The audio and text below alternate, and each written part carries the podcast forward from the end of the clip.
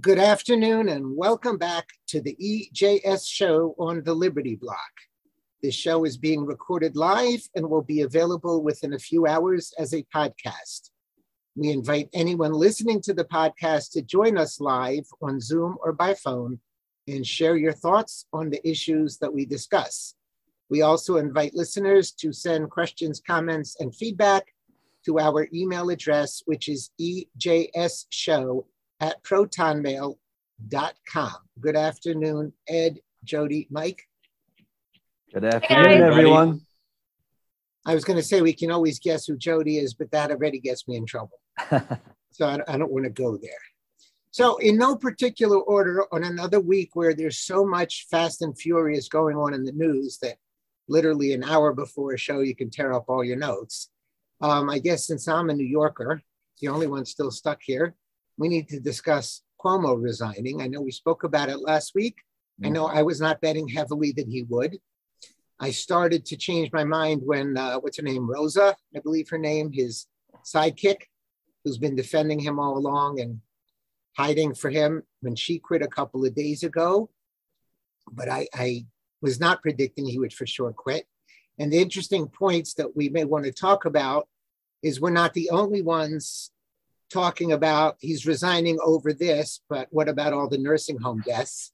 Interestingly enough, I see that Blagojevich, the ex-con Trumpist, is ripping into Cuomo for not having to pay for the nursing home deaths and thinks he's going to get, excuse me, thinks he's going to get away with it by resigning, which may or may not be true.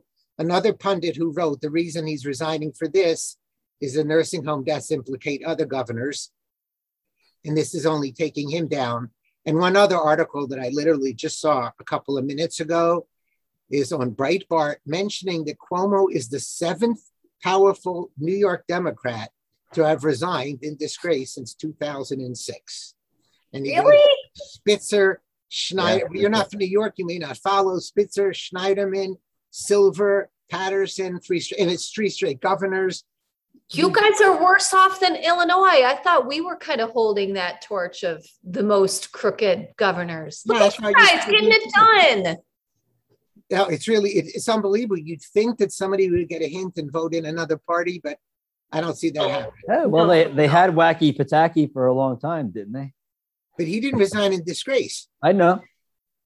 But, and yeah. since then, they all have. So you got to understand, it's not the party I'm just saying this is what those voters believe. It's not a problem with the party. It's just it's kind of like socialism. It's not a problem with socialism. It's just these certain people who don't do it right. Yeah, the only problem is that Cuomo was a demigod. Apparently, you can get his Cuomo sexual shirts on Amazon for very cheap right now. and apparently, they're taking down some of the ridiculous fawning interviews of him that have been posted, though I haven't heard that they're taking back his Emmy. And as we know, Biden said he did a damn good job. So, of course, Biden. Well, he did do a good, damn good job in helping to take Trump down. And I think it's noteworthy that all these allegations began right after Biden was named the winner in the election. And I think that he served a usefulness. He was a contrast to Trump. They used him for to, to contrast someone in the Democrat Party to Trump when they couldn't use Biden for that purpose. Hmm. And I think, I think, I mean, as I said last week when I predicted that he would quit, I think that the Democrat, the, the Democrats in power fear him. And as soon as, as soon as he became a, you know, he's a threat to Kamala. And I don't think Biden is going to make it beyond much beyond the midterms. If he does make it beyond the midterms, I don't think he's going to run for reelection. And I think that this is all about primarily protecting Kamala and protecting the Democrat and you know the Democrats' reelection campaign in 2024. I think it's secondarily about protecting those other governors, but I don't think it's really about protecting those other governors. I think that that's a small part of it, but I just think that this is about protecting Kamala from from Cuomo running against her. Those other governors, they don't need protection because nothing is ever going to happen to them anyway. Nothing is going to happen to Phil Murphy. Believe Phil me. Murphy, yes, but I mean, you know, for instance, Wolf in Pennsylvania is still there's still a lot of Republicans in Pennsylvania. Whitmer has a lot of Republicans in a Republican legislature in Michigan. So, I mean, I think it's possible that that's a, a, consideration for some of these other states. I agree that Murphy is an untouchable person for them, but so what? I agree with you in part, Ed. I disagree with you. I'm surprised here you say it's to protect Kamala, because my impression from on the show and otherwise is that a lot of them have sort of given up on Kamala and maybe they're grooming somebody else because Kamala is such an unbelievable dud. So you really think that she's a viable force? Well, let me let me say it a little bit differently. I, I can see that possibility that maybe there's going to be some other person other than Kamala, but I think more generally, Cuomo is he's not controllable. He's he's a he's an independent person. He's got you know his father as as a and his you know his father as a previous political legacy. He's got his brother on CNN. He, he's a little less easy for them to control, and and he's a very articulate, smart guy and a big mouth. And I just think that he was too powerful for them, and I don't think I think they're afraid of having to deal with him, and they don't think they can control him the way they can control Biden, the way they can control Kamala, the way they can control most of them. I mean, they can't control Bernie, and look what they and I think that's why they torpedoed Bernie when it looked like Bernie was running away with the nomination. Well, I, I would I would I say this thousand percent correct on that. Um, again, I think I asked this question last week. Who the they is? I think it's the leaders of the Democrat Party. I think I think it's very likely that it's Obama behind the scenes, but in front of the cameras, I think it's Schumer and Pelosi which is also interesting because now the rumor is Pelosi's going to get out soon. Well, she's got one foot in the grave. I mean, how long is she going to be able to stay even if she wants to stay? There's a few stories out that she's quitting after, you know, after this cycle is over. So I, I don't even know if she's controlling the part. I just don't know. It's an interesting. Mike, what did you want to say?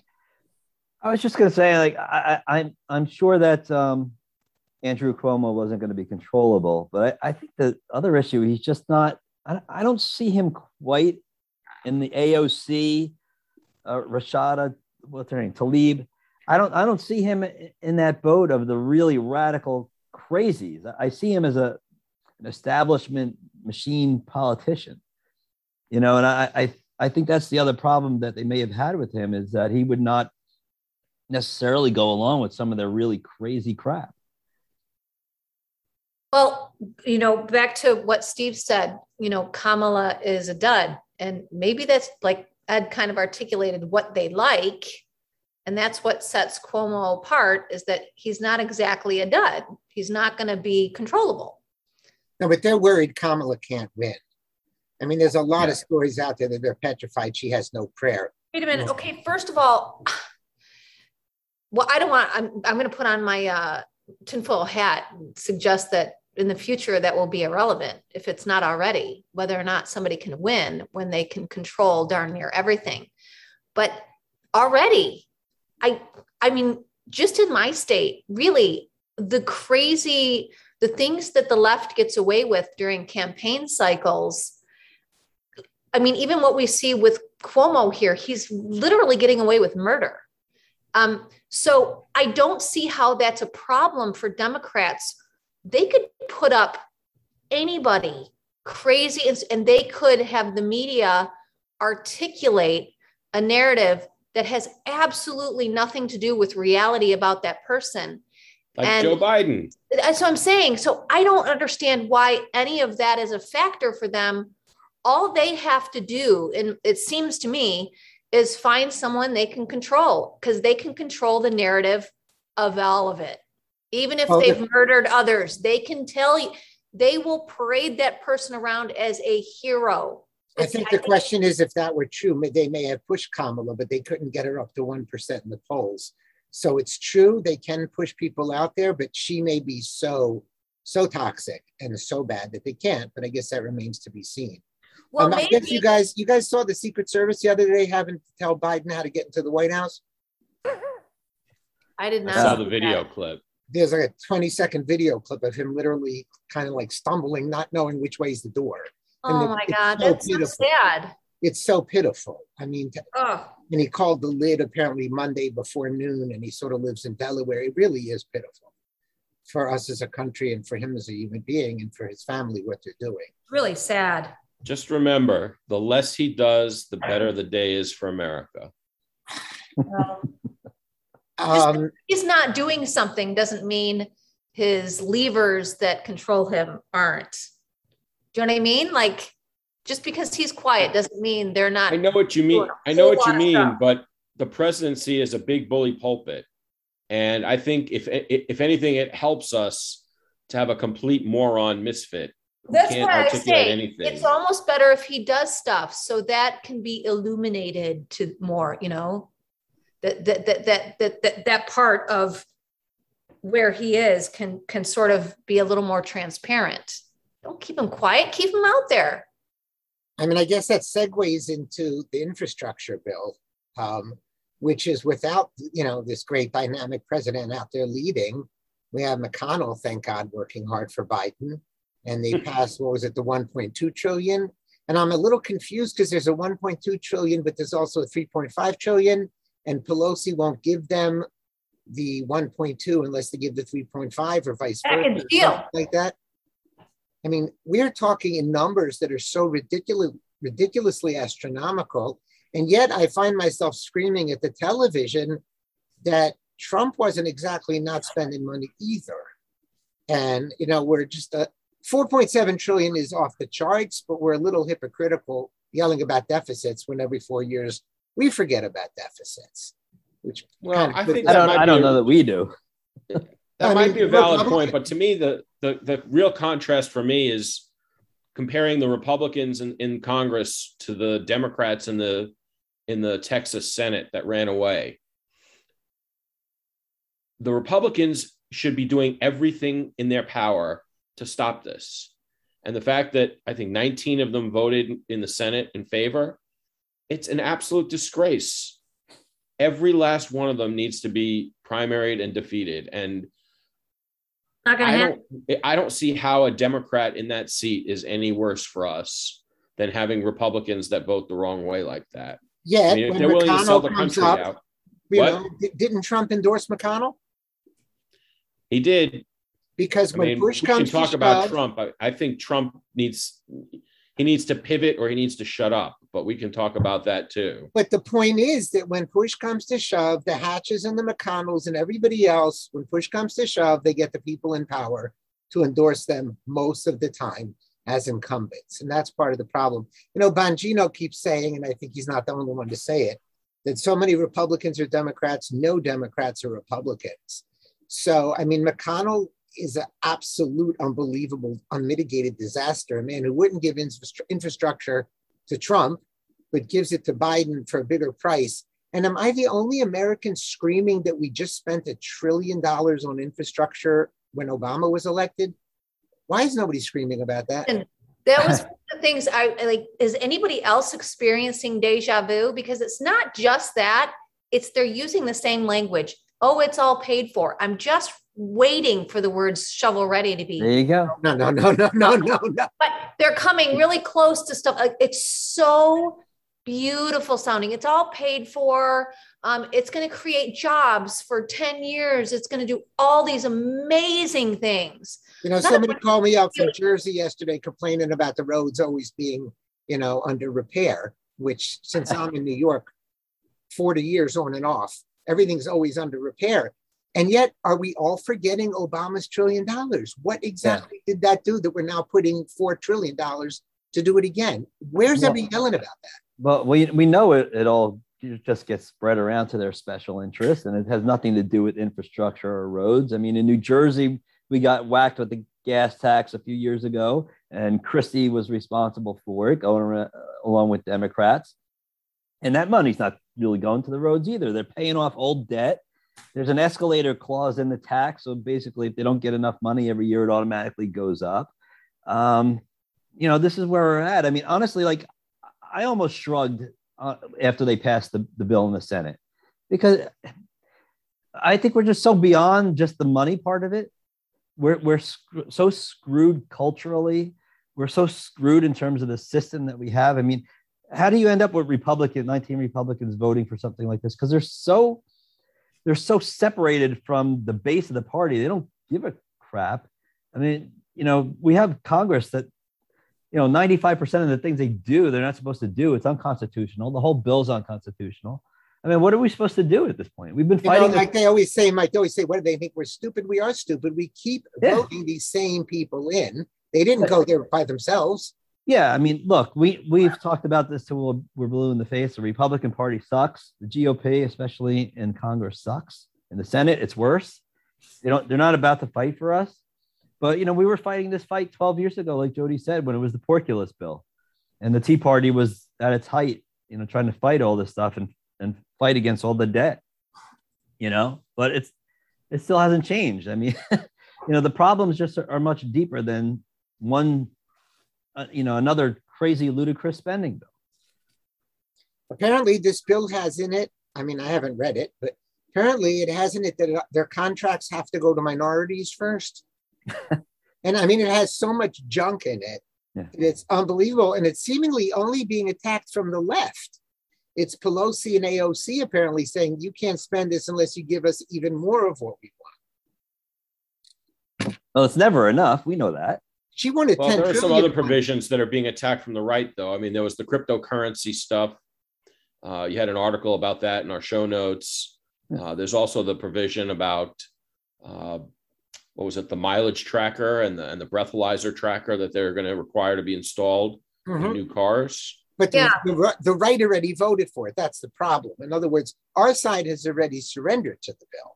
Well, not our whole side. I mean, there's still opposition voices. We just got outvoted. We got outvoted, but their side is saying we're not going to pass the bill unless we get even more of what we want. That's what's so stunning here. They're going to hold up the bill to get more. We should we should we should scream louder with them.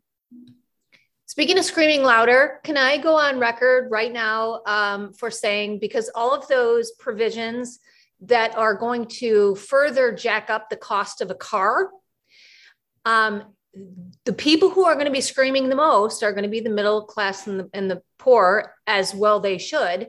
But let us be honest about why those costs for those cars are going to are going to skyrocket even further making it harder for them to get into the economic ladder which requires transportation. All of the cars are too expensive. That's only going to get worse. And nobody's going to connect back to oh look at how bad government regulations further scales the cost of living that further hurts the middle class and the lower end. That's just how it goes. And here we go with another, another round. Another round. I, just, I, I, agree with you, Jody, but I, I gotta just, I, I sort of have a different take on it. I mean, our biggest problem is not material.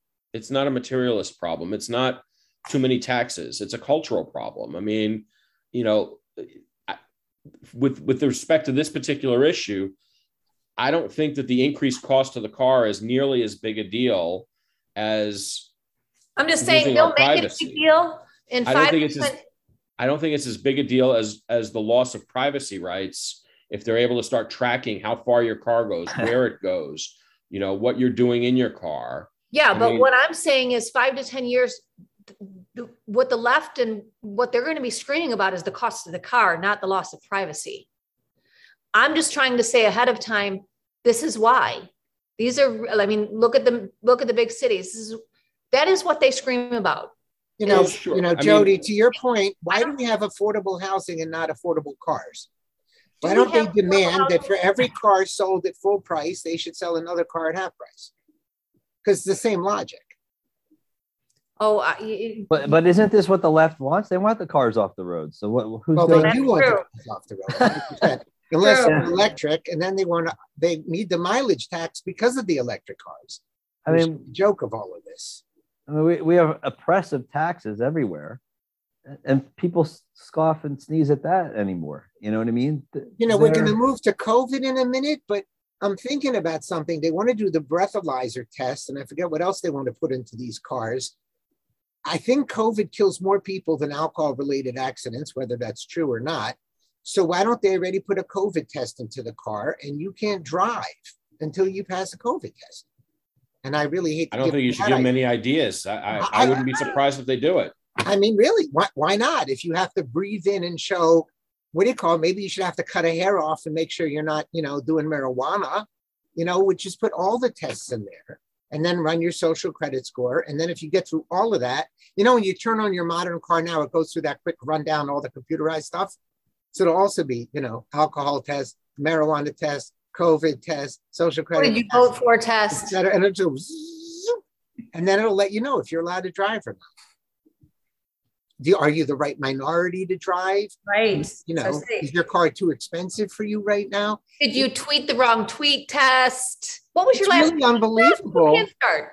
But you know what we joked about and what we predict when we're wearing tinfoil hats, two years down the road, you don't need the tinfoil hat to predict it. They're actually, you know, they're actually trying to do this stuff. So when Ed, when you say privacy, whew, what's even left? I mean, our cars are already hooked up to everything. It's just seemingly the government hasn't stolen as much data from cars as they have from phones. And you add in what Apple wants to do now? Wait, which, which what, what which do you mean? Thing? Yeah. You know, I don't know which which one of us have iPhones. Me. I've got an iPhone. So iPhone all, is saying the operating system is going to scan everybody's phones for child pornography. Well, that's a really small step from there to scanning it for everything yeah. else. And once we say they can scan our phones for something that may be illegal or detrimental to society, there's not much left. Yeah, I'm going to take it well, a not, step further. Oh, sorry, Ed. I was just going to say, not only that, but if they can scan our phone to see if there's child pornography on it, they can put the child pornography on our phone in the first place. I mean, if they have access. Okay, Ed, you're just saying what I'm saying. That you said it with a tinfoil hat for two years. Yeah, I was going to say that. That's really scary. And if for those of us who think it's insane to say they would set us up, I show you Governor Whitmer being kidnapped in January 6th. Very scary. It is. So that's the infrastructure. Should we move on to COVID? Why not? I have a hundred thousand stories about COVID that tick me off. You know, I used to be upset about the hypocrisy of what the other side does, and now I look at it more as there's nothing that makes the fact that they're lying about everything as clear as what they can do publicly. So two weeks ago, it's the you know the DC mayor having a party right before she closes down all the parties, and then it's the Obama party, which was stripped down, I think, to 498 guests, and then it's the Rashida Tlaib dancing without a mask at a wedding. And I think the point isn't hypocrisy, because like Ed always reminds us, it's not even hypocrisy anymore. But why are we taking them seriously? Of course, they say, you know, if Obama was really worried about global warming, he wouldn't be out there on that island that he paid all that money. Sure. And yet, we're not allowed to say this is just proof over and over and over that this is all an incredible lie beyond all the other proofs that all this is an incredible lie. So I'll go back to my earlier point of why Democrats don't have to worry about the candidates they put up because they literally get to control the narrative. Reality is irrelevant. And this is just, I think, just another example and I'll instead of Democrats, although yes, but the left, they just they literally get to eh, deny reality and repaint it with their own brush. That's how much power they have, I think, over culture. Because ultimately, they're very effective at getting the mindset of the masses, and politics just follows. I, I want to ask you something, Jody, and don't take this personally, but do you consider yourself sophisticated? No. You don't? Okay. Because that is the new test. I know. The new test for having a birthday party without a mask is are you sophisticated? I thought I was sophisticated. I have a graduate degree. It's not from a fancy school. Ed, you got to be sophisticated, right? You got a big degree. I'll leave that to others to. to uh, I mean, conclude. I think you're sophisticated. That's the new test. And I guess they could put that into your car as well. And you're right, Jody, they do control the narrative, although that one went a little bit over the top. So there's some pushback you know, I look at the constant stories out here. You know, Israel's got another drug. It says 88% of the people are getting out of the hospital using this drug. Again, therapeutics, not this masking stuff. Constant, constant stories about other ways to treat this, other ways to beat this. And yet we're still with the mass the vaccines and then the constant stories of clamping down. Right before the show, California announced it's going to make all school employees do the vaccines and masks, including janitors and I guess gardeners and everybody else. And yet they just keep pushing from the one side and lying from the other side. So that just did I mean, California that, mention whether they're going to require UPS and US Postal Service workers that come on campus for deliveries to, to be vaccinated? That's a pretty interesting idea, too, which is going to get to the next thing that we're going to talk about, which you mentioned right before this show.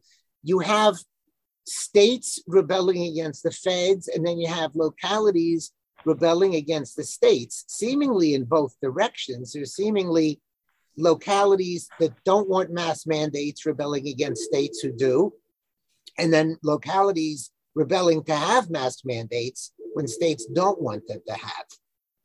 You have courts seemingly mixing in on both sides of this as well. Some courts saying the states mm. can make the rules, and some courts saying the states can't make the rules. And I find it all kind of confusing. But you know, it, it makes us think about okay, federalism says states have the power, the federal government doesn't.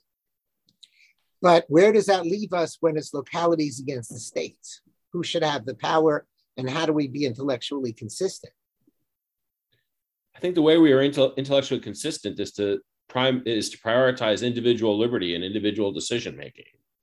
I mean, uh, it, it, dictatorship is no better whether it's localized or or nationalized, and I think that should be our lodestar. That government laws or government edicts have to be in promotion of, of individual liberty to be justified. Protecting protecting decision making at any level, just because it's government decision making, is is not. I don't think that's that should be our lodestar. Okay, so you're saying it's not inconsistent to state that DeSantis in Florida and other governors can ban max, mask and vaccine mandates because that's pro liberty, um, while saying that governors in other states can't do the opposite and enforce mask mandates against localities because that's anti liberty. Right, and that's that's banning mask mandates is pro liberty. Liberty would be to. I have a, I have a hard time seeing a ban on mask mandates as pro liberty because to me liberty would be do what you're going to do. If no, we're talking private, about like in schools, in public schools, okay? So you have public schools in various localities saying we're going to enforce mask mandates, even though the governor said we can't. So it's still public. I know, but uh, all right, but can't you keep it local? Can't you keep, well, I guess maybe in a state you can't, but why can't the schools decide? Well, if the school decides, that's still not liberty. Liberty is only individual. Isn't that what we're saying? Well, that's what I'm saying, right? And I mean, I, you know, you, you mentioned earlier that I, I've been, I've been saying for a long time on this show that the left is not hypocritical; they're consistently anti-liberty. Yeah, and we need to be consistent in the exact same way. We need to be pro-liberty, regardless. I mean, if we sometimes in fighting the left, we're going to have to have an active government that strikes down some of this anti-liberty, anti some of the anti-liberty measures that the left is imposing. If they want to mask up our children, if they want to commit child abuse on our children and force them to get vaccines that they don't need and that can harm them, darn right, I want my governor to say, hell no, you can't do that. And I want him to cut off funding to those school districts. I want him to sue them if they have, if he if he has to. I want him to be affirm to affirmatively step in and protect our liberty. That's the whole point of having a government.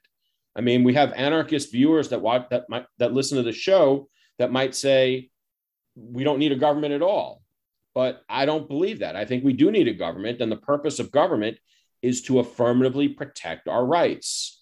And when local governments are trampling individual rights, we need other governments uh, at different levels to to protect us, whether it's the state or whether it's the feds. All right, so I have bad news, Ed. You're convincing me that you're right. Awful. Okay, I have one more. Because okay. you're saying that our consistent well, position is going to be that we support whichever level of government fights for So- individual liberty. So what happens? I'm, I'm trying to put this out loud a little bit. Okay. Let's say it is put in the hands of localities in terms of schools, public schools, let's just take in terms of having masks, right? The governor stays silent, school board stays silent, and all the parents come together. And then you have one faction over here, and they're like, my kid's in danger, I'm in danger, you got to wear a mask. And you have the other set of parents over here, and they're saying, I don't want my kid wearing a mask. I'm not getting my kid vaccinated. I don't think they need, wear, need to wear a mask. How, do we uh, arrive at something where in liberty is maintained in that situation? We, it, okay, it's, again, it's not governor. Let, let's just say it's 51% of parents went out and they're the pro mask people. Yeah. Right? Where does that leave the 49%? You see what I'm saying? I- Tyranny I- of No, I I'm don't see what I'm- you're saying, Mike. What No, if I'm- fifty-one percent decide we're going to institute slavery? Do you want the state to turn it, step in, or the feds to step in and say, "Oh no, you're not"? Of course you do. Okay, I mean, I'm bringing this up because I, I saw a friend make a post, and she's got an immu- immunocompromised child, and I think you know where I'm going with this. It's like, you know, she wants the mask. She's worried about her kid. What's the harm in your kid putting a mask on for my kid? It's a small thing to ask, you know, that kind of thing. I- But I'm it's just, an ask. That's the whole point. It's an ask. It's it can't but, be a mandate. but it, but it's not okay. And I would say to, I would say to her, if your mask works, if your vaccine works, you don't need to mask and vaccine anybody else. And if it doesn't work, then you have no business trying to ma- mask or vaccine anyone else. You know what? Can I draw a little? Cor- I have a, a correlation is y- people with um, peanut allergies. You know, these people live in danger. Some of them extreme danger, even just from peanut oil, right? So Yeah. even going to someone's house. Now, I have Halloween parties every year, or at least, at least I used to. And years, I mean, I served candy with nuts. I served all that, you know, not even thinking because I didn't have a kid with a peanut allergy. And it was years later that one of the mom, I realized one of the kids that was coming every year had a peanut allergy. And I said to the mom, Oh my gosh, I'm so sorry. I had no idea. And she said, Don't be sorry. It's not your responsibility to protect my kid. It's my, it's our responsibility to teach Exactly. how to protect himself and live freely in the world that exists. Exactly. So I'm just saying maybe there's a little bit of correlation there. I, I, I you know, I empath, em, emphasize, you know that word, with Empathize. that's what I mean. Yeah, but the With problem all- is, Jody, Right. it working the opposite way? Aren't our school, all schools, pretty much compelled to be peanut-free zones? They are. And And, what is and gun-free zones. And by the way, I think it's even worse than that because my understanding is there are a lot of scientists who say the reason why all of a sudden so many people are allergic to peanuts is because we didn't expose them to peanuts and other things at a young enough age to build immunity so that we almost did this to ourselves. So I think your peanut analogy is a really good analogy. But we have forced so many places to not serve peanuts because of the 1% or one tenth of a percent, whatever it is that have these allergies. We literally, you can't have peanuts at any party, at any affair ever. So I think it's a great analogy. And I think your friend who is saying that is not the majority of people. 'Cause I No. what you're asking, Mike. Yeah. Yeah, I mean, again, I'm just, I'm just trying to grapple with the whole situation in, in a sense, and uh, you know, ultimately, the, the answer is if you and all your friends decide, you know what, we feel for these people and we're okay, then that's still voluntary. But like Ed makes the good point. Right. Ed, If 51% want to force you to do it, then where are you going to draw that line? And, and I think that's a good point. So it once it's no longer voluntary, it's no longer kosher. right?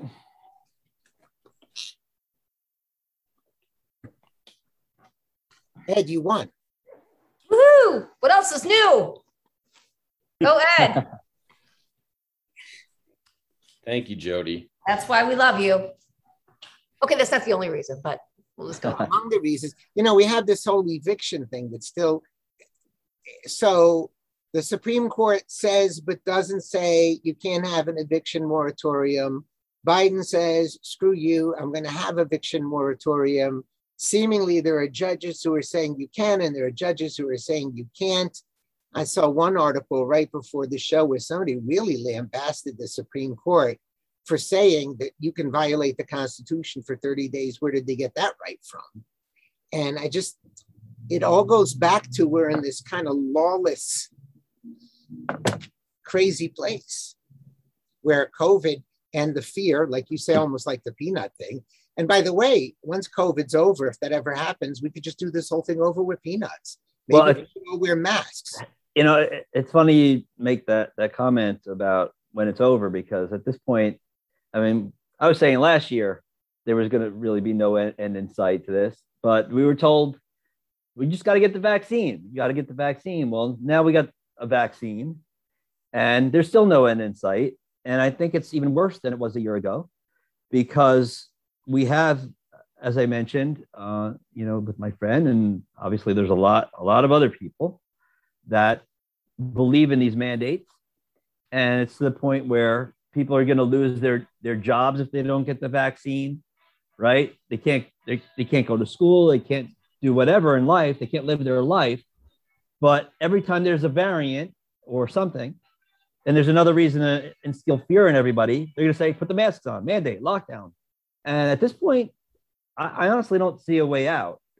Um, I, don't, I don't see a way out because I don't think there's going to be ever really any way to eradicate the virus completely. It's, I think it's here to stay.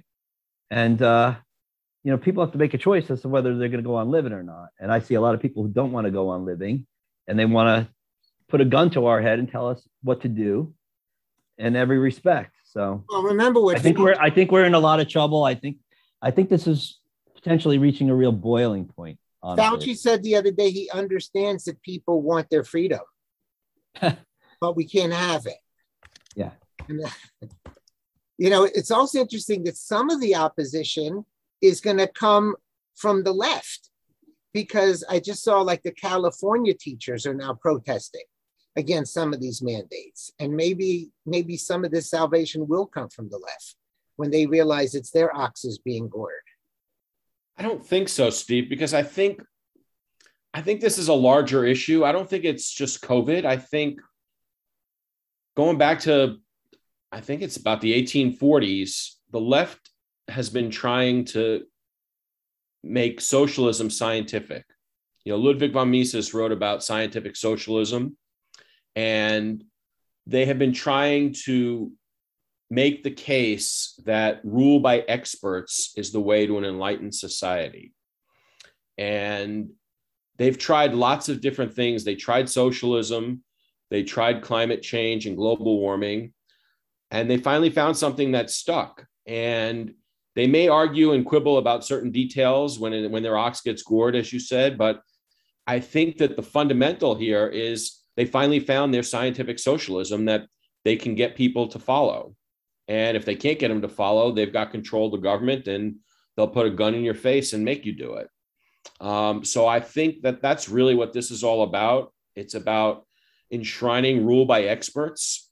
And, you know, we, the way to respond to that is to say, even if you're right about the science, which you're not, but even if you were, we are a free people. We don't have rule by experts.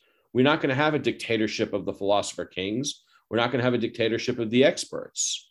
That's not the that's not the way and the path to a more enlightened society. The way to a more enlightened society is to promote individual liberty and individual choice and to liberate individuals from the government and from other individuals. Let people make their own decisions for themselves as much as is practicable. And I think that's the way we have to fight it.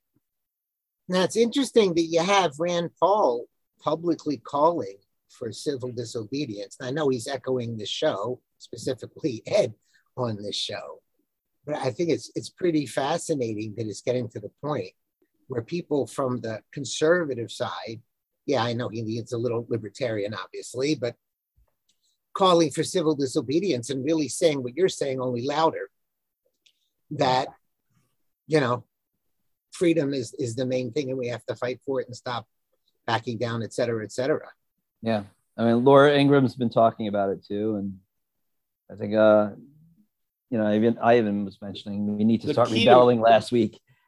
The key to- last week. The key that I I'm, think we to me is we have to stop arguing about so much about whether their science is right or wrong. I mean, we should we shouldn't stop pointing out that their science is wrong, but every argument we should we should make the point even if you're right, you're still not right. Even if the science did say what you said, you still don't get to tell me what to do. That's that's the way we have to fight this. Ed, I think you really hit the nail on the head. Um, I know you commented on one of my Facebook posts about masks this week, and I had a couple of liberal friends coming back at me. And I, I think you're right. I, at this point, I, we really shouldn't give a, a, a hoot about what the science says per se, right? But it's it, it is about our liberty and about telling them you can't tell me what to do. It's my life. Stop telling me what to do and everybody else what to do.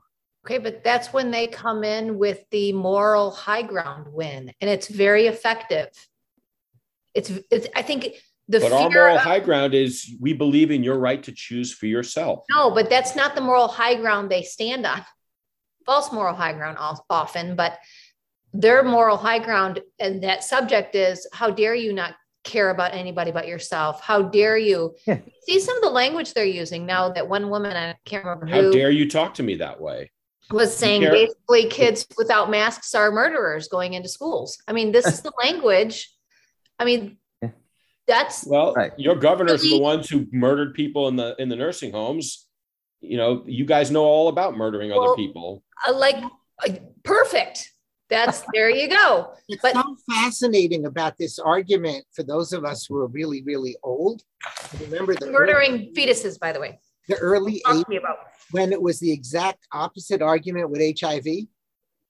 And any attempt to out somebody with HIV and any attempt to curb behavior that could spread HIV was absolute. Oh, And you were a horrible person for suggesting that somebody who could spread HIV should be boxed in by anything whatsoever.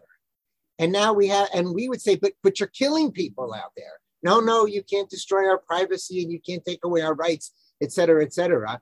And again, I don't know how many people are yelling. I, I'm going back to the H word, the hypocrisy word, of course. But how are we playing it both ways? And it was both the scientific communities, if I remember correctly. The rules are all Yeah. different. Like now, if you have COVID and HIV, then are you allowed to infect somebody else? Like which one trumps, excuse the expression, the other? Good question. Yeah. Because we remember that debate and we were trying to protect society from dying. And that was when HIV was a death sentence. Wasn't Fauci in a position of authority then too? Yes, he was, come to think of it. I just, again, the, the utter hypocrisy is absolutely mind blowing. How they can play the exact same argument on the same health issue of people murdering people. Mhm, mhm. You know, if when people said that if you have HIV, you should have to carry some kind of ID and people have to know you carry HIV, and people honestly thought that if you brushed up against somebody, it was a death sentence, that was a horrible thing. And now with COVID, we're the exact opposite place. You have to literally tell everybody, you know, I'm not vaccinated. You almost have to wear a star. Yeah. Well, and I think that's because the, the response to COVID is not about protecting the public health, it's about cementing the Democrats' control on power. That's really what it's all about. I mean, it's what, you know, I was saying a few minutes ago about scientific socialism and trying to have a rule by experts. They don't really care whether the science is right or not. That's why it's, I mean, it's, it's almost always wrong in the COVID situation, but they don't care. They want to glom on to the prestige of science and the prestige of experts and use that uh, unearned prestige and, and authority to justify their rule over the rest of us. You want to know what's funny? You could make a book, actually. Actually, I'm working on it um, about all the times the experts said, and then they were wrong. So, society being run by experts is a really scary place to be heading. No, but you're Yep. you're totally right, Ed. You know, you're ascribing it to people specifically, but you're right. that America is the one society that was built not to be run by experts, even if we're wrong and they're right, we have a right to live our own lives. We have a right to smoke, we have a right to drink, et cetera, et cetera, et cetera. Matter of fact, back in the 80s, people had a right to have unprotected sex. But now it's the exact opposite. And you know, eh, the same lines of hypocrisy is the same people screaming they wouldn't take Trump's vaccine or shilling for Trump's vaccine. The same people who were against the government back in the All in the Family days are now totally pro government. The same people who were anti pro big pharma and big business are now all on the side of pharma and big business. And once again, nobody's shouting, How did you totally switch sides? Why is Jeff Bezos the hero? Why is well, Pfizer? It's easy because back then, you know, during the All in the Family days, the U.S. government was primarily protecting American interests. Mm-hmm. Now it's not, and you know, same thing with, with big companies. Fifty years ago, corporate America was a lot more patriotic than it is today. Today, corporate America is is working for our enemies and that makes them a lot more attractive to these leftists. I mean, I gotta, I gotta figure that if five years ago you said the entire left would be fighting to give Pfizer billions of dollars, you would have been stuck on Liberty Block for your whole life. I mean, you would have been total tinfoil hat, right? And now look what's going on. I mean, Pfizer, nothing was as vilified, I don't believe, as Big Pharma. This is true. Mm, I mean, you know, Obama did make nice with Big Pharma. I mean, I, I don't think this is uniquely new to, to COVID.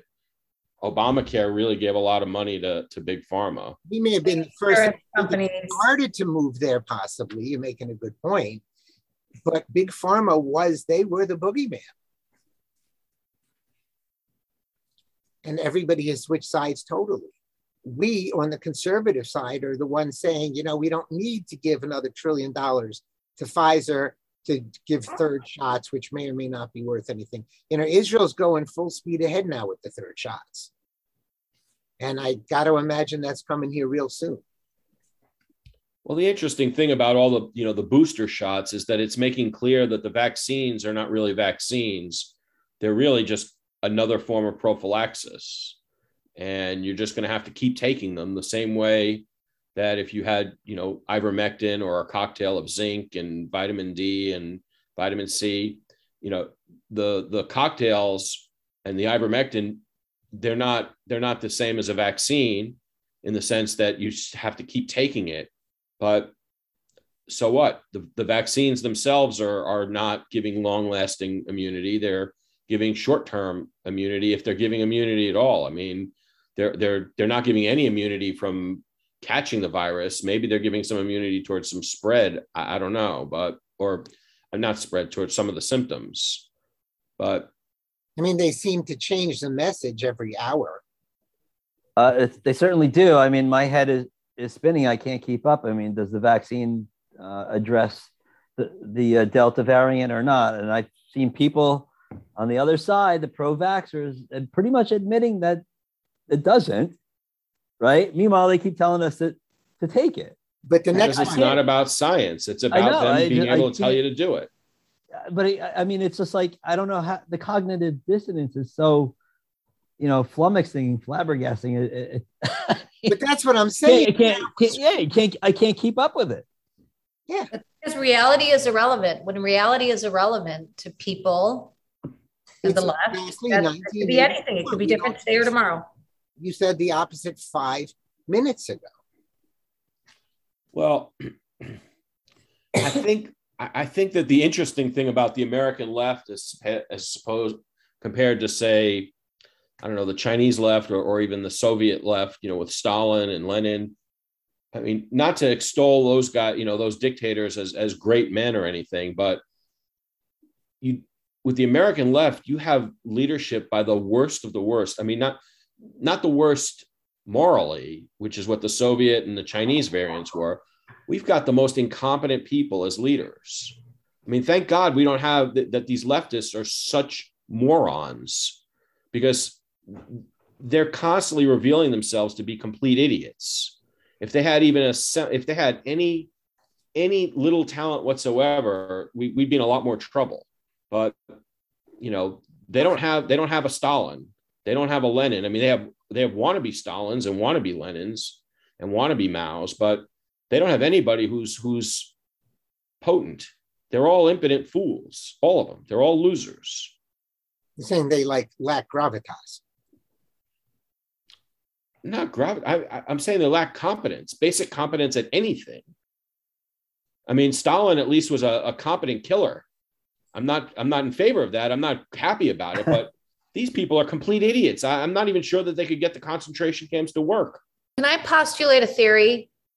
Okay, so as I said already, when you, you know, in Illinois, for example, when when the media is so on your side that you can be the most derelict person in the world and they make you look like a hero, think of the people that that party puts up. I mean, you literally can be an idiot. And the, the media has a very good way of selecting out of recreating reality. And so maybe the american left democrats have done that for so long. The media has covered for them for so long. They've never had to really answer tough questions. They've never really had to be uh, put through the ringer like republicans tend to be. And so now the party's paying for it. That's what they have. Derelict people Wait, are you asserting that somebody like Lori Lightfoot could be a mayor?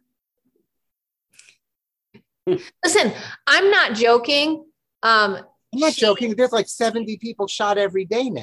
It's, no, it's, I'm I'm just saying when when she was running, she literally seemed like the best of the candidates. Are you serious? That should tell you I'm not joking. I'm not even even people on the right were well at least they picked the best of the group. That was the best of the group. And again with all the black lives matter the amount of shootings there i i got to tell you you know one of our members of the show once in a while is doing combat medic training and he's going to all kinds of really cool places to get it. I would assume if you want to be a combat medic the place to go is chicago there are literally as many shootings there as there are on any battlefield in the in the world today. Yes, but see, that proves my point. You can literally be murdering people. And reality is irrelevant to the left. Reality is not, they, they can totally change the narrative. They can control whether you see it. And if you happen to see it, they can control what's true about it and what's not true.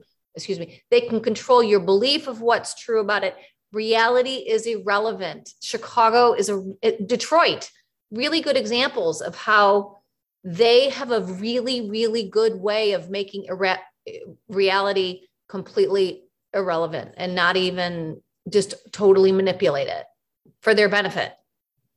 I think it gets back to something we've said a whole bunch of times in the past. We need to be more of the ridiculers.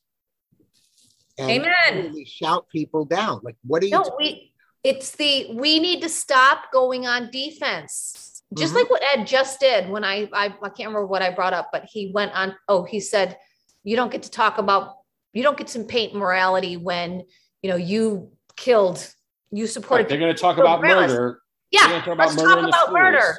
yeah that's i think that's exactly what we need to do is never go on on defense go directly to offense. Don't you talk to me about murder Look at the inner city people that look at the Democrats that you've supported. Look at uh, the abortion you support. Look at you know you could name lots of different things. You, how many people are dying in the in our inner cities, and you guys are talking, acting like you have some sort of moral high ground about murder. Clearly, you don't. Well, I think didn't Oregon just take the moral high ground? What they just did with education out there? It was the governor or the board of education that said you no longer have to be able to read and write to graduate high school officially. Yeah i saw that. That's the moral high ground right? We're educating your children at a price of who knows, $15 $20000 a kid a year stealing that money from parents filtering it through unions and we don't even say officially you have to read and write to get out of high school. Forget baltimore where i think I forget a whopping percentage have a uh, one or below GPA of high school graduates. Yeah, you're right. And I think we have to be far more, um, like you say, the ones asserting and not the ones defending. Go on offense, not defense. Yep. Um, Jody, I don't want you to leave before we get to the most important story of the day. Now, I have to tell you, I'm embarrassed because our fearless leader, when I asked him who Robin was, he did not know. Robin. Robin. Who's Robin? Batman and Robin. I mean, I was really embarrassed. I don't know what kind of a parent I Oh. was. How could anybody not know who Robin is? Oh. Well, Robin is When coming you say out. Batman, then I I'm like, what Robin are you talking about? Okay. Robin is coming out. You guys are giving me these Oh, stares. He is officially coming out in the comic as bi. Yep. lovely. I don't even want to know what this says about our culture. Okay. What else? Interesting. It's one more attack on the nuclear family. It is absolutely one more attack. One, you know what? Batman and Robin, certain people in my family, I won't say who, make fun of me because I watch that show a lot because I think it's so unbelievably stupid. It competes only with Lost in Space for stupidest shows, that and Ultraman, stupidest shows in the history of the human race. But it was meant to be kind of leave it to beaver wholesome, you know, you know, good defeats evil in a half an hour and you know they're all so squeaky clean et cetera et cetera and such do-gooders and now we have to even that we have to attack and it's, it's just so pitifully sad i think didn't supergirl come out a couple movies ago? I don't remember that, but I wouldn't be surprised. i think she did. I don't i'm not following supergirl that much but i believe she did.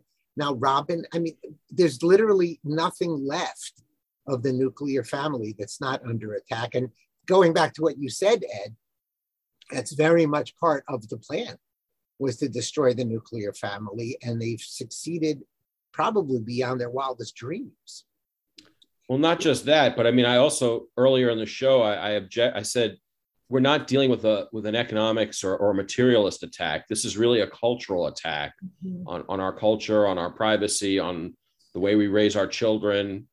Uh, that's really what the what the bat that's the real battle. All these other things are sort of little skirmishes and side battles. I mean, yes, the left is trying to loot us, but they're really trying to loot the spirit more than they're trying to loot loot our wallets. I mean, that's their real goal. you know it's already it's 30 years since i got a master's in social work and i remember back then the indoctrination was so strong that the nuclear family was a hoax that there was nothing to be looked up to it was never the norm there's nothing ideal about it whatsoever i mean they literally daily fought against the idea that at least it's an ideal to have two parents living with their biological children throughout at least the lifetime of their children. And it was relentless, the battle against that. Really? Uh, relentless, every single day, making fun of the idea of a nuclear family. It's not the statistical norm, it's not the ideal.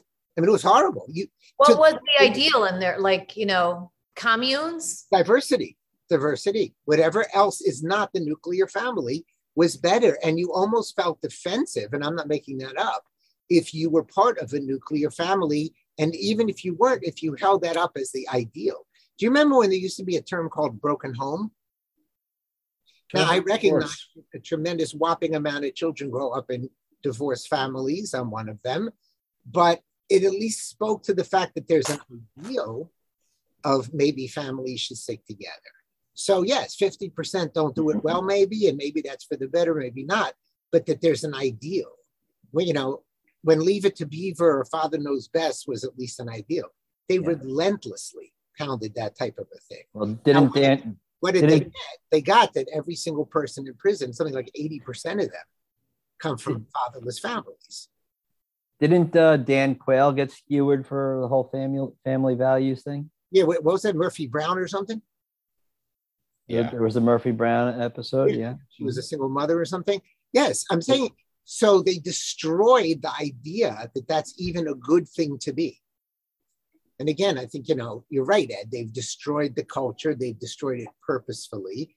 And I don't I don't know if I look at it as the main battle or not, but I look at it as these are the cleanup from destroying everything else. Now they're just cleaning up by passing new laws and doing this. Well, I mean, you could trace this back to, to the women's movement in, in the 70s, right? I mean, women could be the same as men, blah, blah, blah. And motherhood was frowned upon. And, you know, when you start taking a look at the big picture, and we talk a lot about education in the schools and how the hell did we get here with a lot of this stuff. Well, when when moms are not home, my my mom was home till I was at least 11 years old. I have two older brothers, and she didn't go back to the workforce till then. They were around, they were in a PTA, they were involved. Now it's not not like that, right? I mean, you have two parents that have to go to work, and they don't have a lot of time for all this other stuff. And, and I think way, that, in the socialist culture, it's it, the ideal is to give your child up to society at two years yeah. old. I mean, you know, I, have lived in Israel, and the kibbutz ideal literally was your children were raised by the the commune, and that's yeah. perfectly against Russia. But, it's unabashedly the socialist model, and it's even before kindergarten now too, right? Oh, because oh, yeah. a lot of people have have no choice as two parent families. Pre-K is that? Yeah, you've got to send your, your kid to a, pre, a pre-K too. So yeah, so the modern day uh, leftist woman, I don't know, I'm generalizing. I'm just saying sometimes they don't want to raise the kids, but they also don't want to go to work. It's not like, you know, they want to do either one. I'm generalizing. I'm sorry. That wasn't very nice, was it? That's okay. But it, it is a cultural war. And for the most part, I don't know who the we is, but for the most part, we've lost. I wouldn't say we've lost, but I'd say we're losing. The, the war is still going. It's the battle is still joined, and we have to keep resisting, or we have to start resisting. Yeah, wasn't resistance a good thing a few years ago? I, I seem to remember Hillary Clinton saying that's right. Like that. Hashtag resist. Yes. We should have like bought all those bumper stickers. Mm. Maybe, maybe we should be the ones with the resist stickers. Yeah, very sad. Okay, Ed, it's that time of the week for you to bring up what I didn't. I think we covered pretty much everything. I mean, we talked a little, you know, we, we were talking earlier about, uh, you know, federalism. And I, I think that, you know, the left seems to understand federalism a lot better than, than the right does. That's, that was a, point I wanted to make about, you know, we were talking about, uh, you know, whether states or localities or who should make decisions. And I, I think that, you know, when you look at those Florida, there are some Florida school districts that are trying to defy DeSantis. DeSantis, uh, I think in, in Florida, it's legislation. And in Texas, Abbott just issued an executive order where the local school districts are not allowed to impose mask mandates. And what are those local leftist jurisdictions doing? They're thumbing their nose and they're saying we're doing it anyway. And they're daring the governor to go and do something about it. And I I think and I hope that DeSantis and, and Abbott are going to do something about it. But more generally, I think that the left seems to have a much better grasp of, of federalism than the right does. The right needs to understand that you know, sanctuary cities or sanctuary, you know, this whole concept of, of the sanctuary, uh, maybe it's not as bad a word as it's been made out to be over the last 10 or 15 years. The right needs to learn that the way to resist what you perceive to be tyranny from above is to resist it and to say, you're not doing that here. And to, you know, make it as hard as possible for the higher level government to do anything. I mean, the, you know, the, the Federalist Papers talked about that.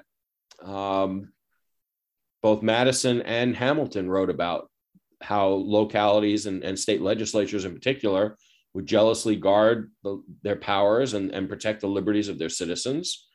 And that's that's something that people on the right don't seem to be able to do. I mean, you know, I'm here in North Carolina, and our legislature is we have we have bicameral legislature and each house is about one or two votes short of a supermajority.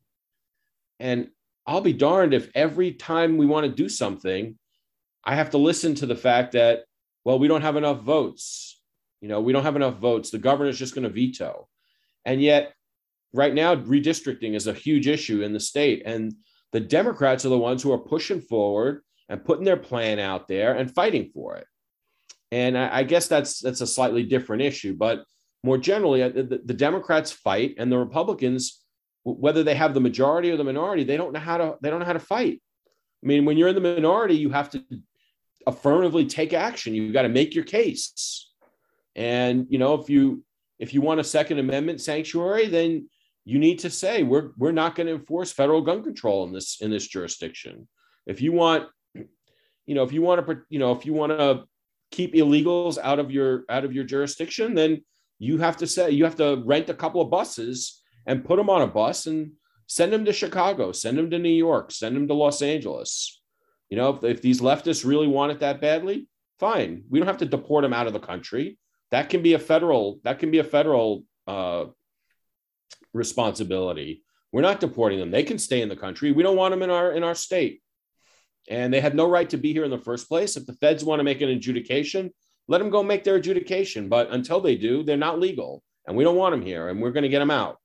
And I would keep sending the buses. And and uh, frankly, you know, as a lawyer, I, I hesitate to say this, but some of these local governments need to be able to, to to tell to tell these court, you know, to, to respond to these court orders the same way that, that Biden responded to the Supreme Court saying that the eviction moratorium couldn't be extended through uh, through the CDC and that it could only be extended through Congress. And what did Biden do? He acknowledged it was unconstitutional and he went and did it anyway.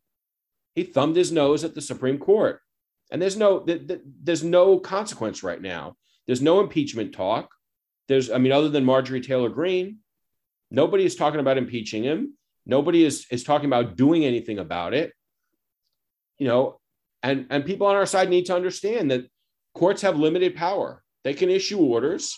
Lots of these lots of these orders are are improper and, and wrong. And it's up to our elected officials to resist those orders.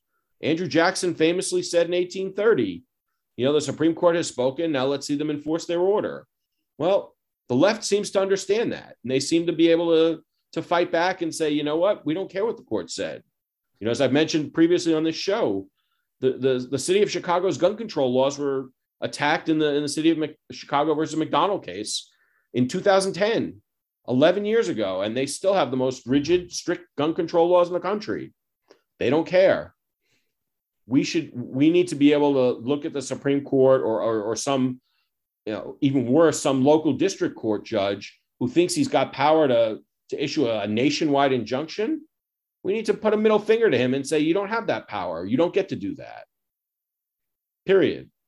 Well, I think while Biden was thumbing his nose at the Constitution more than the Supreme Court, wasn't McConnell celebrating the big victory of the infrastructure bill?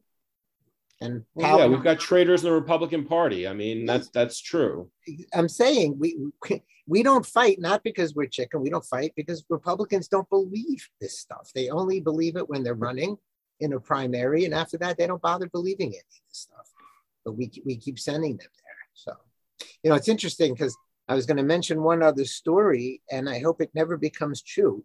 You said a minute ago, I'm a lawyer, and maybe I shouldn't say this. I think that's pretty close to your words there's a story out from what is this? This body is called the Federation of State Medical Boards, which apparently regulates every state medical board and basically is threatening any doctor who uh, gives out vaccine misinformation could lose their medical license. And we've talked about this many times before. Gee, no doctors are speaking against it. Well, yeah, because they're petrified. And then I look at you as a professional. I know me as a professional in a different profession these boards and the people in charge, they have no problem disbarring an attorney for speaking out in a pro freedom way, just like they have no problem taking away a medical license or a therapist license or anything else. So then you wonder why aren't hundreds of lawyers speaking out the way so and so did? Well, because they're scared. And then they say, but there's no articles in the peer reviewed journals. Well, you know why? Because you've scared them all to death. And again, like you say, Jody, that's how they win. They shut us all up. There's probably many, many people who feel the same way you do about it, Ed. But how many people yep. are going to risk their lives? And then what happens is obviously, if they can't disbar you, they go to your firm and they say, if you want to do business with anybody ever again, you have to disassociate from this person. And eventually they win one way or the other. Yeah. That's why it was really important decades ago to start seeing these things and create our shadow economies and avenues, you know, having parachutes out for people. Well, I don't know. Decades ago, I think we still could have fought this. I think we watched it happen and we're busy going about our lives. So, you know, we're the ones who let it happen. It wasn't wasn't our children and it wasn't our grandparents. We're the ones who sat by and watched them just sweep up their victories. We laughed at all in the family, didn't we? Whoever thought that, quite a bit. I don't think anybody thought Meathead would win back then. He was a complete idiot then, and they're still complete idiots today. They run the world. And Sally Struthers, what was her name in the show? I can't remember. Gloria. Gloria. Yes, we thought she was a fool. But it's her way of thinking that took over the country. Okay, closing words if anybody has any. We left out Dingbat. I, I just want to point that out. I don't think we're allowed to use those words anymore. well, I, I, mean, for me, I just wanted to kind of re- reiterate what I was saying before because, um, you know, as I'm taking a step back and seeing everything that's going on and, and an element of our society really pushing the mandate things on us, putting guns to our head, I, I think it's reaching a little bit of a boiling point. Uh, I'm not sure how that's going to manifest itself right now. Um, but it is part of the whole cultural narrative. We have a lot of people who don't believe in freedom like we do, don't believe in freedom of choice, and want to not only tell us what to do, but they're certainly very content being subjects instead of citizens. And that, that's pretty much how I feel we are right now in a place like New Jersey, where the, the governor is now reimposing mask mandates in the schools. Um, you know, and you know, it's something obviously I don't want for my kid, and I'm trying to figure out which way to turn. Um, you know, I'm, I'm in a situation like a lot of people, but that's that's kind of the way I feel right now in terms of where we when are. School start in New Jersey. Uh, usually right after Labor Day. After Labor Day, they still have time to not open. Well, you know, I'll tell you, I, I feel like you know the lockdowns are coming, but let's focus on one one quick thing um, there there's no other option right now this year for remote. I mean, it'd be one thing to tell people, "Hey, we got a mask mandate, but you can keep your kid home." Right now, there's no option for that. Okay, so what happens when the kid gets sick and it gets has to quarantine for two weeks and they can't go to school? And is the rest of the class going to have to quarantine now? Are they going to shut down my kid's uh, fourth or sixth grade because one one or two kids got it, and now there's no now what? They're going to the teacher's going to send lessons home and they're going to just find a way to work at home. What if the parents back to work? What if it's a single mom who doesn't have her unemployment now? I know we, we frown on, on all this stuff, but the reality is a lot of people are in a bad spot. So now what, what happens with that, with that single mom and her kid gets sent home?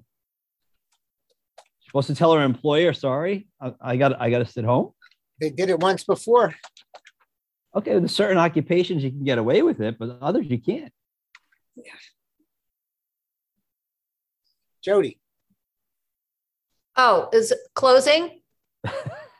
Sorry, I had to step away. No, so I just wanted, uh, you mentioned earlier that we have um, anarchists who listen to the show, and I wonder if any would come on the show and talk about it because I've got questions like, you know, what do you do when you want to leave your house and, you know, there's no property laws. So I'm just curious if anybody listening and that would come and, you know, and I really have questions. I'm very interested in that perspective and learning more. You know, I have to tell you, Jody. So, y'all familiar with PorcFest by this time? Yes. So, at PorcFest, I got into an argument with a pure anarchist. I won't mention his name at the moment, but he's written books and he would probably be very willing to come on the show if we decide we can have him. And I think if we treated him respectfully, I think we'd have a great time with him. I actually argued with him for about 45 minutes. Ed, you would have been proud because I took the more conservative side of the argument. And I took it because I said, look, I lean more towards what you're saying than what the pro government people are saying, but I got a lot of problems with it. There's a lot of holes in your argument. And we actually had a really good debate for like 45 minutes. I think Ali was kind of surprised how hard I was hitting him. But if we decide that we would love to have somebody like that on the show, um, I think as long as we're, you know, kind, wonderful, respectful, like we always are, I think we can ask the hard questions. I mean, well, you know, their case gets better. And I, am not saying, I, again, I want to learn more, but the more you see how corrupt government can be, the more their case that's just, I just want to listen. I just want to hear. I want to ask questions. What do you do? I said, you know, how you get people to stop at the end of the street? Who builds the street? I mean, all the questions. And I kept saying, well, what you're suggesting is government. And I, I kept saying, you know, I said, what if I go into your house and molest your child? What are you going to do? Well, we're going to take you to be judged. I said, well, that is government. No, you're going to be judged by other people, but that is government. I said, no matter what you do, you're going to have to have some authority. That means you have some government. Who is the governing body? Is it the people I mean, in your? no from you. He goes, well, we'll come to your house and we'll take it back. I said, but what if I claim it's mine? You're still going to need somebody to judge. And what if he shoots you when you come to get your stuff? Exactly. And I really had this argument, but I had it because I really would like to hear a good argument. Me too. That's why I would love if they came on. I don't think you can have pure anarchy any more than you can have a family without parents. Or pure commun- or communism. Well, like, and parents are a government. I yeah. know father many times told me this is not a democracy. I don't know if you're allowed to say that nowadays, but they said that back in the 60s a lot. I say that to my kids. They'll say, uh, I have free speech. I can say whatever I want. And I'm like, this is not a democracy. And it's not how it works. Yeah. When you pay your own bills, say, you can say what you want and live how you want. I'll vote on it, but right. only my vote counts. Yeah. That on the other side of that door, you can do whatever you want. You're free to leave. Mm-hmm. But no, I think if, if, we want to do it, I would love to have a guy like that on because I think it's a it is a very interesting discussion. I'm just I'm curious. I would love that discussion. But one thing that seems to be true, which pushes me more towards that side, is government is killing a heck of a lot of people. And yeah. that really, we used to think Stalin killed people, Mao killed people. Our government kills a lot of people, mm-hmm. and especially with COVID, and that's pretty sad. But what is our government doing to kill people the most? It's it's enforcing anarcho tyranny on us. It's it's making us defenseless and then allowing private actors to harm us see now one of my big fights with the anarchists is I think the Constitution was a good thing that didn't fail. I believe it's a good thing that realized it needed to be rebooted constantly, and they that's why they wrote a Declaration of Independence. So I don't see it as a failure. I see it as it's only good to a point, and then you got to restart it. Um, a lot of the anarchists think that the Constitution itself was a bad idea, and I know there's arguments on both sides. And I think obviously history has shown the federal government's a little bit bigger than it was supposed to have been. But you know, I Ed, I'll give you a few minutes, and then I have one other thought I want to share. Well, we, I alluded to something earlier, and I just want to make sure I emphasize it. I, the infrastructure bill has provisions that are that Ted Cruz went on the floor and in, in the Senate and said would kill the cryptocurrency industry.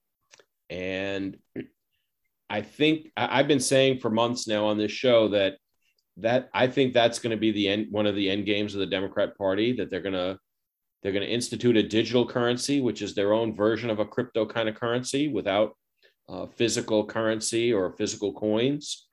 Um, and they don't like competition. They don't want. They're not going to allow, uh, particularly the kind of competition that cryptocurrency offers, which is totally hidden from the government. Um, the the provisions of this bill that are aimed at cryptocurrency are being justified precisely on the basis that the government can't track. And they're, as I recall, they're trying to require uh, they're trying to require the cryptocurrency uh, companies, for lack of a better word, to to report various transactions to the government, which the current the which the crypto uh, businesses can't report because they don't have access to the information based on the privacy. And the same way that, say, Obama broke the Swiss banks' privacy laws in 2009 to 2011, I really see that the, the federal government is going to crack down and look to break the secrecy and privacy of crypto. Um, and I think it's going to dovetail with, with their imposition of a digital currency which is which in turn is going to allow them to attack our privacy and monitor us far far more closely than they do today and i think already that they're monitoring me way more than i want them to be able to monitor me so um, i think that's what's coming down the pike i think we need to be aware of it we can't get blindsided by it and insofar as we can speak out and do things to oppose the attack on crypto and the attack and, and the imposition of a digital currency, we need to speak up and we need to do whatever we can and tell our legislators this is a bad idea because it is. Amen. Um, I just going to take 30 seconds and we can come back to this topic next week because it's ongoing. But if any place is going to show this problem with the federal government versus the states and federalism, et cetera, it's the Texas border issue. And I had a good talk with Daniel Miller from Texas Nationalist Movement the other day. And this issue is really explosive. And if anything's going to build up support for secessionist movements, it's the federal government insisting that you have to allow criminal invaders, who, by the way, are could be COVID positive, into your state, and there's nothing you could do about it. And I think that's an issue that's coming real close to an explosion because we're complaining in our states. If we were living in Texas and these people, while they're yelling about COVID, they're letting in COVID positive people and we're not allowed to know who they are and they don't have to wear masks and they don't have to get vaccinations, I think would be even a lot more angry than we are. So with that, I will wish everyone a good afternoon and a good evening. Thank you for joining us. As always, please leave us feedback at ejsshow at protonmail.com. Have a wonderful evening. Thanks, everybody. All right, guys. Bye, Thank you. everybody.